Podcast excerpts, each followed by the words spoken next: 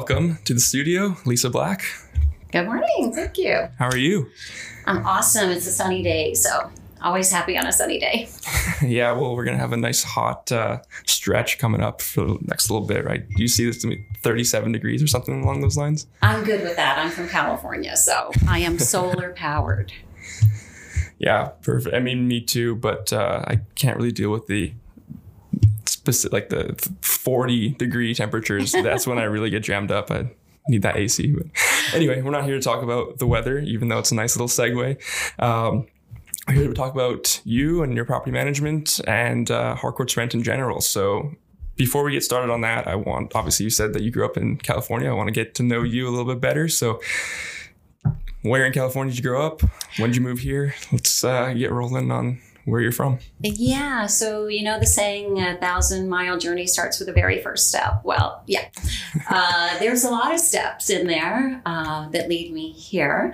Um, yeah, I was raised in California, born and raised in Southern California. So I spent my childhood in Long Beach and Newport Beach and uh, San Pedro, all those areas. Um, Did you do much surfing when you were out there? Excuse me? Surfing? Were you a surfer? I was not. So, what's interesting is I'm a on, near, around, by, over the water type girl, but I'm not an in the water type girl. Yeah, I feel that too. I'm uh, I I like the water, but I'm not a strong swimmer, and everybody's tried to teach me. But I mean, I can do it, but my leg is kind of sink That- a little bit. Exactly. I sink. yeah, I can keep my upper body up, but then my legs just kind of. That's, I took swimming lessons before we went on. Uh, tell you about a two-year sailing trip we did. Um, no, I I know my limits around water, and Yeah. I'm best to stay out of it. especially the open ocean for me. But uh, yeah. Yeah. Anyway, so yeah, you said thousand mile journey starts with small steps. So uh, what was the first step?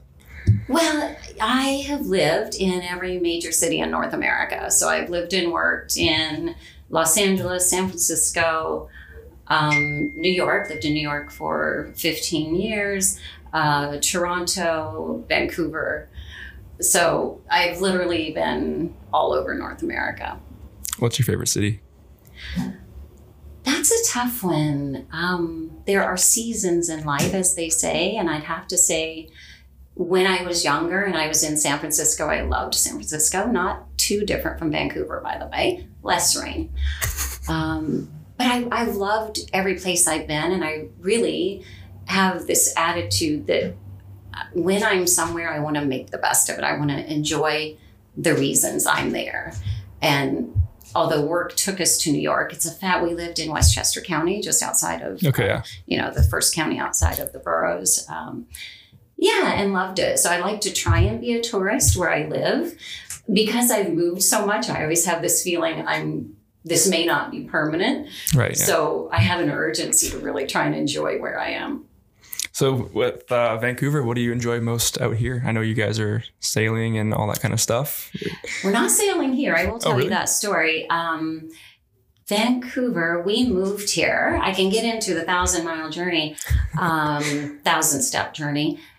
Could Probably a thousand over miles, A thousand yeah. miles. Actually, those would be nautical miles, by the way. That means on the water. That's like two something standard miles, right? Two point something. Standard Yeah, miles. yeah, yeah, a nautical mile compared to a, a standard mile. Yeah, so my husband and I developed a goal over 20 some years ago now um, that we wanted to do a big trip. Um, and that was going to be sailing. So uh, we started planning with the end goal, and the name of our boat, by the way, is End Game. Nice. And in the financial market, if you're a goal setter, the end game is always where do you want to end up? Yeah. Um, so, end game being the name of our boat, we started planning with the end goal being moving to Vancouver, which is where we came to retire. Um, with my little finger quotations, retire. Um, and as we started planning um, a trip, which is a sailing trip, and it, it really just started with, as most big goals do, uh, is the smaller steps. So, how do you eat, eat an elephant one bite at a time? So we My dad it loves didn't, that saying. Uh, yeah. Start with the huge vision. It started with a smaller goal of we're going to get a boat and sail around Long Island Sound. Uh, so we started taking sailing lessons, and as with anything, once you start on a path, you can st- your vision can get bigger. Once you accomplish the smaller steps, your vision can get bigger. So uh, we took the sailing lessons. We uh, at the point to buy the boat, and so we thought, well, why not buy a boat that will cross the ocean? Maybe we'll do that someday. So we bought the boat that would cross the ocean. And because we had the boat that would cross the ocean, um, we spent seven years in sail- sailing Long Island Sound. Um, and in the meantime, developed the bigger goal that we would uh, go sailing for two years with our two kids. They were 10 and 13 when we left New York. Uh, we left New York straight across the ocean headed towards the Mediterranean. Is that a common trip or is that like some completely wild, outlandish goal? No, it were it's called cruisers. Uh, when you're sailing like that, and many people do it. Um, you become much more aware of it as anything once you get involved in a particular Yeah. situation. You find that there is a community of people that do it. Those people are called cruisers. Not everyone takes off directly from New York and goes straight across the ocean. Most people in that trip would go south first, maybe along the coast. Um, but we literally jumped right into the ocean, heading for the Azores Islands and then on to the Mediterranean. So the plan was to go to Turkey and back, which we did. So we left June 4, of 2014. Um, 18 days later, we arrived at the first island. First land we saw in 18 days was the Azores Island. And that's fully across the Atlantic, right? At No, that point? that's only to the Azores Islands. Oh. So if you look on a map, the Azores Islands are uh, slightly closer to the Mediterranean side, but they're in the middle of the Atlantic Ocean. Oh, okay. So that's 18 days from New York to the Azores Islands. Um, the actual photo that I have on my profile on Facebook is the group of four of us on the um, on the deck of the boat, and we're all ecstatic because that photo was taken when we saw land for the first time after being in the middle of the ocean for 18 days. and you guys didn't get scurvy or anything like that? You, you brought. Scurvy. it's only 18 days. Uh, no, but we did buy a boat, as I said, an ocean going boat. And one of the reasons for that boat is it has huge amount of storage. So we literally took enough food, not that we didn't buy fresh food along the way, but we literally took enough food that when we came back two years later, we still had some canned goods on the boat. Wow. But yeah, so we hit the Azores after uh, 18 days. Uh, spent some time there. Loved all of all of us in the family would say the Azores was probably um, our favorite stop. I'm not sure if it was because after 18 days in the ocean, Yeah. um, but it really is uh, amazing. And then from there, it was it's 10 more days from the Azores Islands to Portugal, which is the tip of entering the Mediterranean And the Azores Islands, are those owned by another country or is that uh, by Portugal. by Portugal? Okay. Yeah. Makes sense. Yeah. Yeah. So we went all along the coast. Um, and, and a lot of people say, well, how can you spend two years on a boat? You have to imagine the boat is just your transportation. So for us, we saw 72 islands on that Wow. trip. So the boat, it was the means of getting from one place to another. Yeah. How big was the boat? Uh, 42, 42 Okay. feet.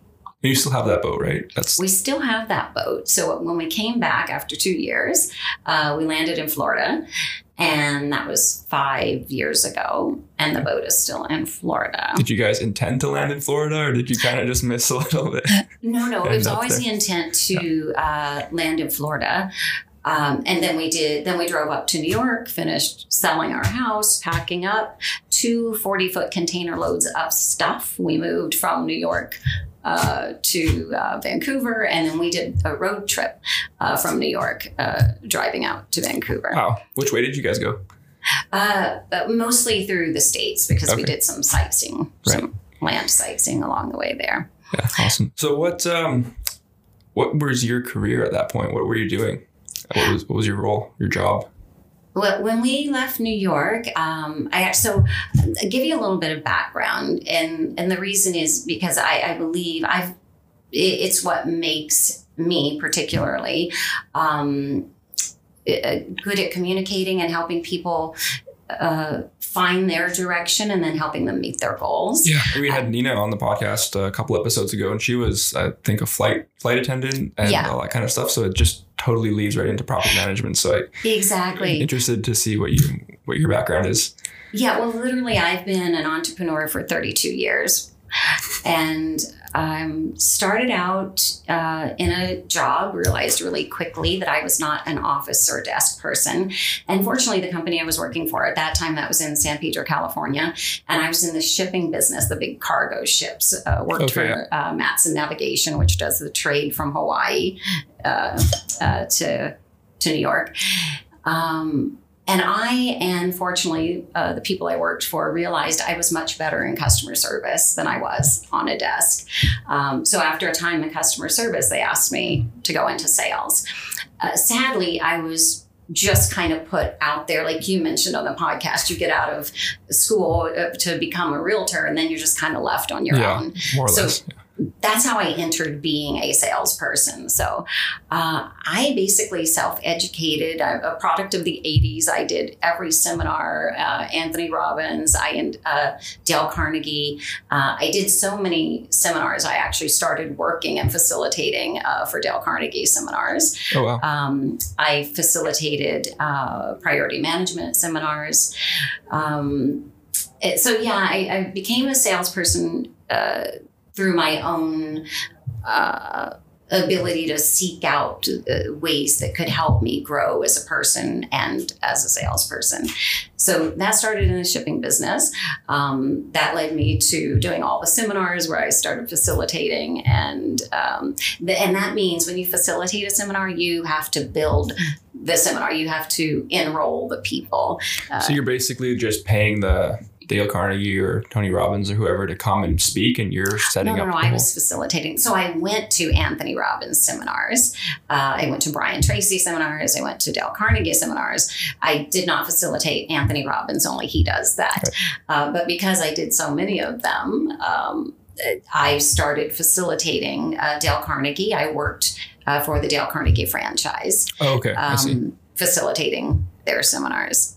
Right, because now I, I, listen to a lot of podcasts, and a lot of the guys also have these kinds of speak speeches or events and all that kind of stuff to do, and they say they just get hired out and and they come in. Is it? I guess it's not the same back then. They they'd have their own whole like rolling show kind of thing. Is that what you're? Well, if you were someone like a, an Anthony Robbins or in, in the that day Brian Tracy, so Brian Tracy, I went to his seminars and then I worked his seminars. But Dale Carnegie is a franchise, um, similar to Harcourts being a franchise. So there was an owner at that time. I was in Nashville, Tennessee, um, and so I sought out the owner of the franchise for Dale Carnegie. And because I was able to bring in the business, which is what I feel I'm very good at, I'm uh, very good at networking, boots on the ground, meeting people, and you know, making the sale, so to speak, on whatever it is, whether it's attending a Dale Carnegie seminar or whether it, you're an owner that has a property you want to rent, and I can show you how my service can provide your needs. Or bring a tenant in. Or tenant, yeah, Yeah. yeah. We, we can get the best tenants because we have the systems in place to do that. Uh, but just to wrap up the, the background, uh, because what I feel my background shows is not just my ability for customer service, which is um, I have a very high level of expectations on customer service. My New York attitude helps in that as well. Uh, but also just the ability to think out of the box, to try different things, to uh, um, create. I like to say I see possibilities where they weren't seen before. That that's really my goal is to try and think out of the box and be creative and find solutions. Uh, so I worked in uh, NBC Television, lived in Chicago, uh, worked with NBC Television there, um, and then in New York. To get back to your question, uh, before we left New York, I was actually uh, acting. I was directing and performing in uh, children's theater. Uh, Like a live sometimes live theater kind of thing. Like live theater. oh, cool. Yeah. Yeah. Sometimes with up to 90 kids. And I don't know if you know much about the movie business, but they say you never work with nothing. kids or animals. and I would work with 90 kids at a time. And are they harsher critics, or what's the what's the whole feel? What's the vibe there with kids? Actually, they can be really fun. You know, th- this was at a theater camp in New York. Um, so yeah, I yeah, I liked to take their input. Um, no, I, I think working with kids can be a lot of fun. It's challenging, but you know, people are people. But I did learn that you can make just about anything out of a sheet in a box. So from there, what's what was your next move? Was that that was getting on the boat, and then you came back? Yeah, I, mean, so I guess you weren't acting on the boat. I would assume there was no acting going on on the boat. You're just There was Just no sailing? acting going on on the boat. As a matter of fact, the leisure pictures that you see of cruisers, actually, a friend of ours that we met um, in one of the Greek islands, uh, they live in California. And they had posted a boat of the husband relaxing in the dinghy. You know what the dinghy is? Yep.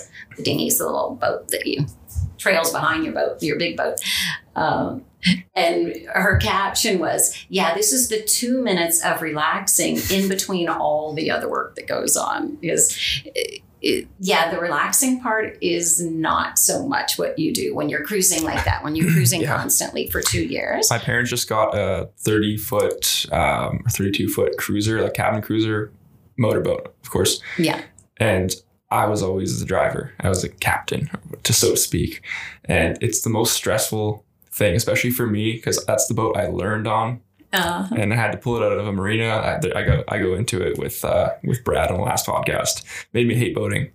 it made you hate boating. yeah. Not Yeah. hate it as in like I, I don't want to be on the ocean, but like I don't want to be in charge of this big boat and everybody on it and the seaplanes with their wings that you can easily hit. And I also don't trust it because the uh, we've dropped anchor before and the boat kind of dragged the anchor.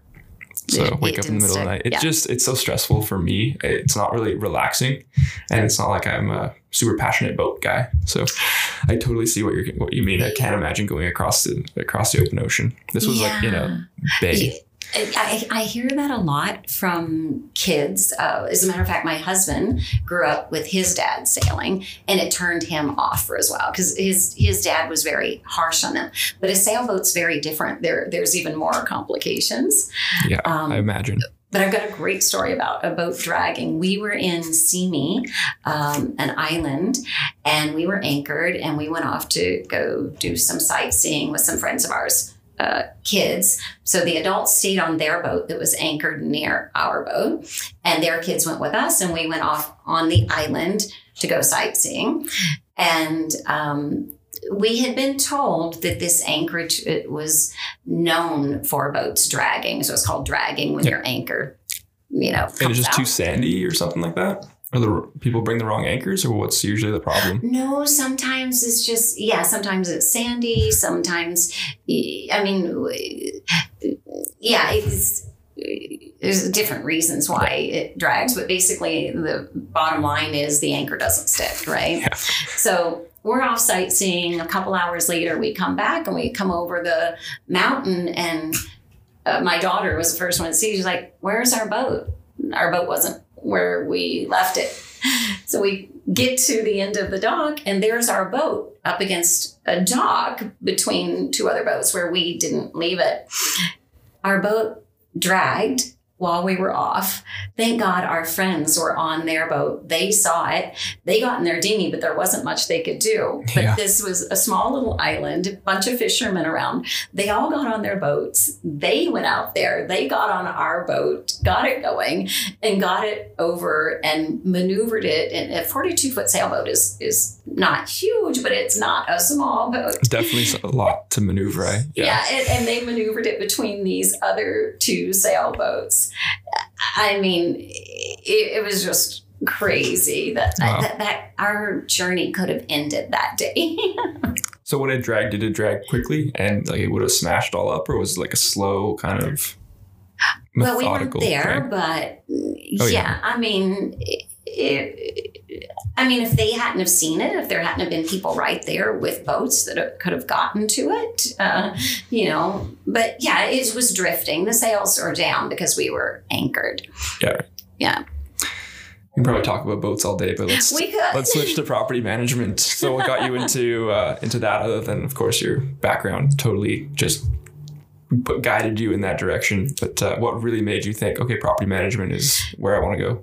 Yeah, so it hadn't occurred to me, by the way. So in all of our travels, when uh, we moved to Chicago, uh, we had a house in outside of Toronto. We rented our house uh, furnished without a property management company. Didn't really know much about it at the time. Rented it to a friend. Came back uh, from that trip two years later to damage on the property, and some things had been stolen. So then, when it came time to leave New York, we rented out our family home in New York, this time with a property management Mhm. company. And again, that's why we were smiling in the middle of the ocean because we knew everything was taken care of. We were not reachable on that trip, and we knew there had to be someone there. Yep. You know, to take care of the house and the tenants. So eh, that was all fine and well. Then we um, get to, so we're in the middle of the Caribbean island trying to find a place to live here in Vancouver. This is uh, 2017. The markets were crazy. Rentals, there weren't many rentals available. We needed a four bedroom home. Um, and we needed an address to get our kids in school. So yeah, right. no one needed to talk to us. We weren't here. They had plenty of tenants for their properties. So no one was responding. So finally, a property manager responds to our request to see a property in Eagle Harbor. So we basically take it sight unseen, except for what we saw on the Craigslist photos, right? Um, we get here after two years on the water and needing a place to settle down You need some into. solid ground. What's that? You need some solid ground. We needed to solid ground. We, we were finished traveling for a while. And not only that, becoming renters for the first time, like 30 some years, we had been homeowners. And when we arrived at the home, I was uh, disappointed, is one word, but I was uh, more shocked that someone, an owner, was paying someone to look after the property for the condition that it was in. It, it just wasn't kept in its you know best state and being the entrepreneur that i am as you can tell from my many different things that i've done in my background and coming here to semi-retire um, i thought it wouldn't take much to provide a better experience and having been um, an owner and a tenant and then we purchased our own um condo downtown so even in the vancouver marketplace i was a tenant and an owner. I could really see it from both sides. I met Nina Knudsen, um, who's the director of Harcourts Rent, uh, about three years ago. And it's one of the things that have I've done all through my life and it's taken me in different directions. It was through networking. I, I decided I'll become a property manager. I didn't know anything about it. I didn't know anyone. I'd only been here a couple of weeks. Uh, but through talking about that idea, I met which happened to be a friend of Nina's. And She says, Oh, I know someone who's a property manager. Nina was with a different company at that time. She introduced me, uh, and I've basically been tagging along with Nina ever since. I got my property management license, started with her with a different company, and she has had this vision for a long time of um, developing a property management company with independent contractors. And the vision is to provide a better property management experience, which was exactly why I got into it. So when you talk about find where you belong, when Harcourts came along, it, for Nina and I both, but it really completely fit uh, the vision of how I saw that I could fit into the world of property management. So you mentioned that it's individual contractors. What's the alternative? Like, what's is there like a not not proper not contractors type of thing, like where Yeah, they're employees so- and they just don't care, or how does that? Yeah, Not absolutely. that they don't care because they're employees, but No, but property management uh, has changed. One, it's grown dramatically just in the five years I've been here. Certainly in the 10 plus years Nina's been doing it. Most property management companies are employer employee situation. Um, and many of them, and I, and I did, I got my feet wet in one of the bigger, great companies. Um, and I learned a lot about property management there. But being the entrepreneur that I am, um, it's just, I feel I provide the, my best service when I can make my own decisions. And that, that's what I feel makes um, Harcourts uh, as being independent contractors, much like a realtor. Uh, we can be uh, that really full service property manager for the owner uh, to provide exactly what they need. We're, we're not trying to cookie cut and say, we're telling you what you need. We've actually developed our five diamond marketing plans um, so that we can meet uh, an owner exactly where their needs are and provide that better property management experience. Is there like a threshold like that you need to kind of meet before a property manager makes sense? If you have like one property, does it make sense to get a property manager or is it like you need to have multiple properties? From the owner's perspective? From the owner's perspective, yeah. Oh, for sure. Yeah most of my owners are just own one property. I, I okay. do have some owners that have multiple properties, but yeah, of course, it's property management uh, because of the rules and regulations that have really been developed and evolved over the last you know five years or so.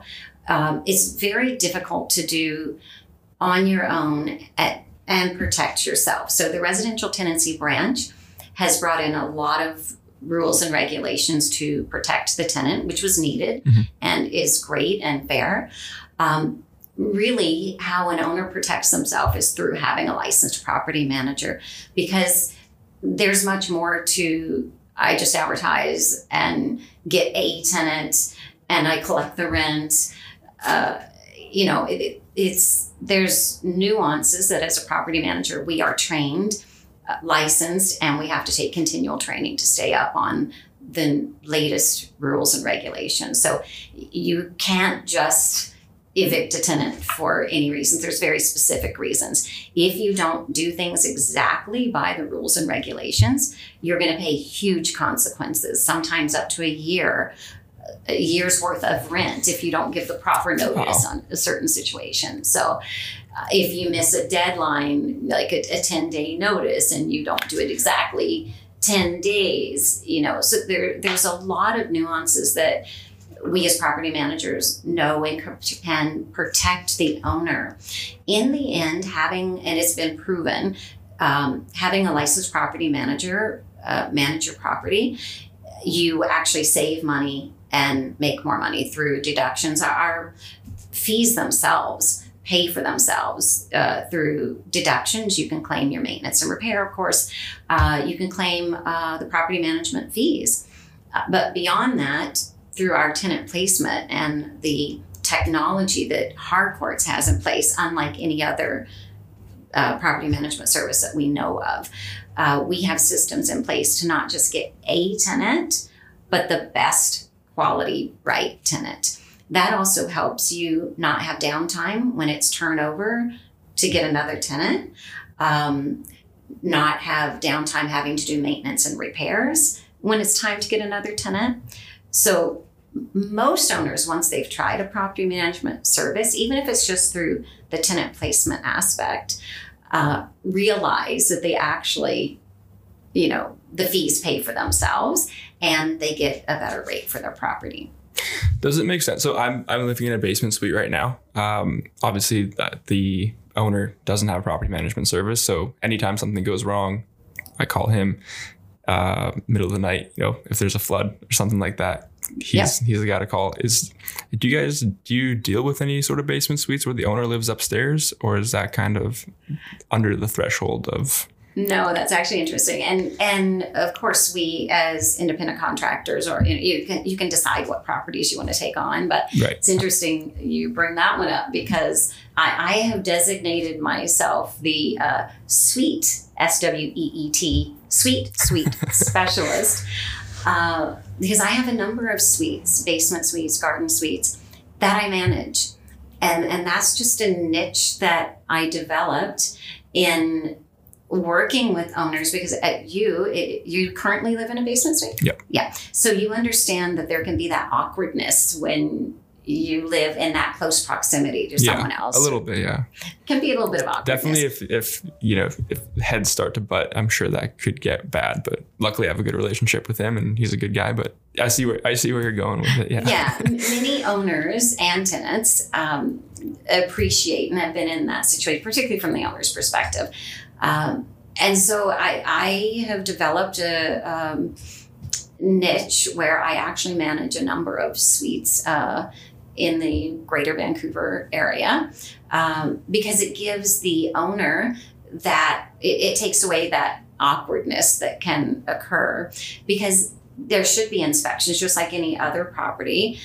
You know there should be routine inspections. You've got to collect the rent uh, you're getting those calls in the middle of the night a lot of owners don't want to deal with that. They as i say to them you get to stay the good guy you have the relationship with the tenant and if there's any bad guy involved that's me. You know i call i set up those routine inspections i tell them why they need to be done and I, uh, I'll be the first point of contact for maintenance and repair, but then the owner, because they live there, you know, they they take care of those issues. But it, it just takes that burden off of them. How do you grow your network and really build your business? Yeah, very good question. And I think that's why, you know, a lot of people are afraid of the independent contractor idea.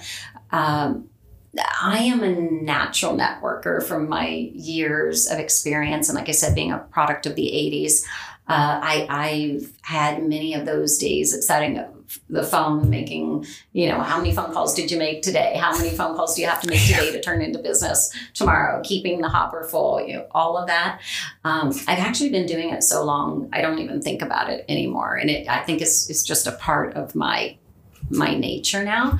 Uh, and I am a people person. I, I everything that I've done has been service oriented as people people person.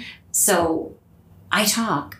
I, I, just talk to people. I say hi to people. I start start conversations with people, and I'm always amazed that almost anyone you talk to, you find something in common with fairly quickly. Uh, so, so that's part of it. You know, just that being willing to be out there talking with people. Uh, but being networking is more professional than that as well. So th- there's actually networking groups, uh, and I, I, belong to one, uh, a professional networking group. Uh, it's been instrumental in, you know, one uh, me learning more about the greater Vancouver area because I've only been here five years. I didn't have a, a friends and family pool to to build from. Um, the the motivation that you get from it, just the you know weekly get-togethers. I actually, in my younger day, when I was uh, facilitating seminars, I started a group called Success Actualization Team, which was exactly like some of these networking groups today, where you would meet weekly and have goals in mind and discuss them, and just gives you that support network to help keep you focused. Um, but yeah, in, uh, some of the bigger networking groups, there's uh, different people that you can meet that are also helping to refer business to you. You refer to them, they refer to you. And, and that's the, to me, that's really the good old fashioned way. It's like the handshake, it's the good old fashioned way of building business. And it, if you get a referral, if someone knows the person uh, that they've connected you with, turning that into business is, you know, 80% more likely to happen. Yeah. There's that trust factor already involved there. I would much rather go that route than, you know, beating the tile, so to speak. Uh, so, uh, and a lot of my business has come from just my ability to network. Who else do you meet in those groups? Like, are they plumbers? Are they accountants? What kind of services generally? That is a great question.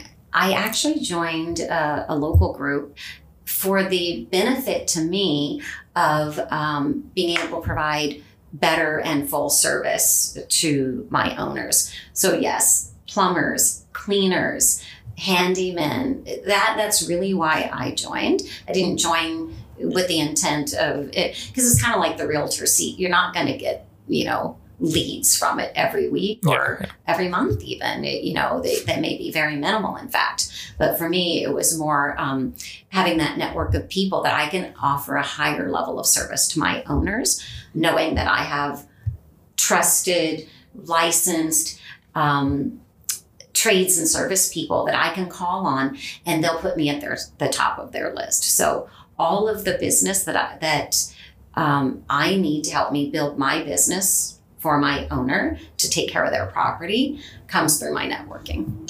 What's the biggest kind of mistake that homeowners make when they're renting out their properties? Uh, well, you often hear, we as property managers often hear, they were a great tenant. I didn't hear from them for six years. I have one owner. Uh, I now have worked with her on four of her properties. She never tells me how many, just every now and then she'll call me and say, Lisa, I've got another property. And now it's at four properties. Uh, and, and the first one came from uh, she got a property back after six years. She owns a number. She manages them herself. I do the placement for her now.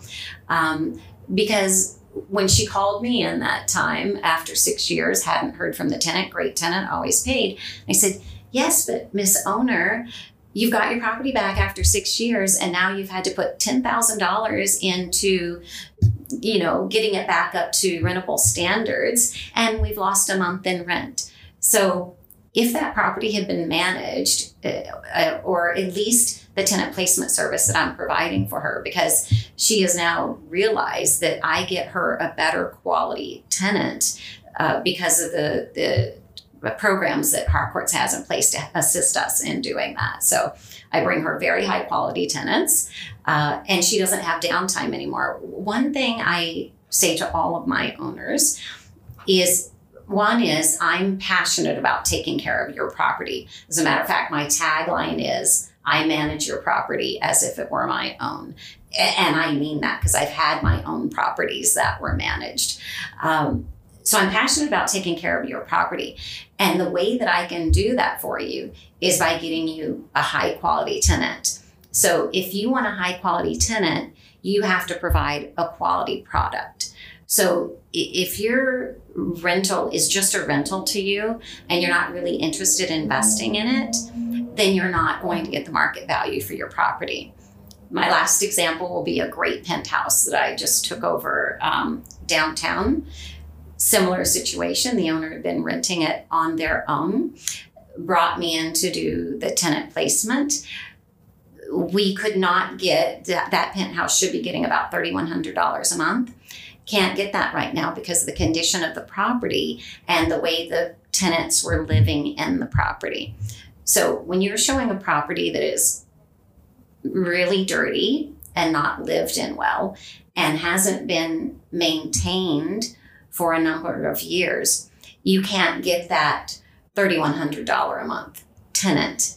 So we lost about $200 a month. I said, but if you trust me, over this the year of this tenancy, if we work together, we'll get your property back up to market value. And next time it's ready to be tenanted or you're ready to sell it, then it's going to be at its highest market value. And that's my goal to keep your property at its highest market value, whether it's re renting or you're selling.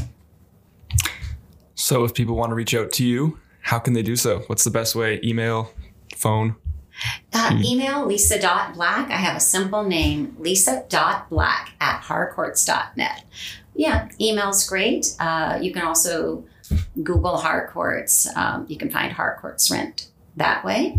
And as I like to say, I'm Lisa Black, Harcourts Property Management. Call me for your free property evaluation where I'll manage your property as if it were my own.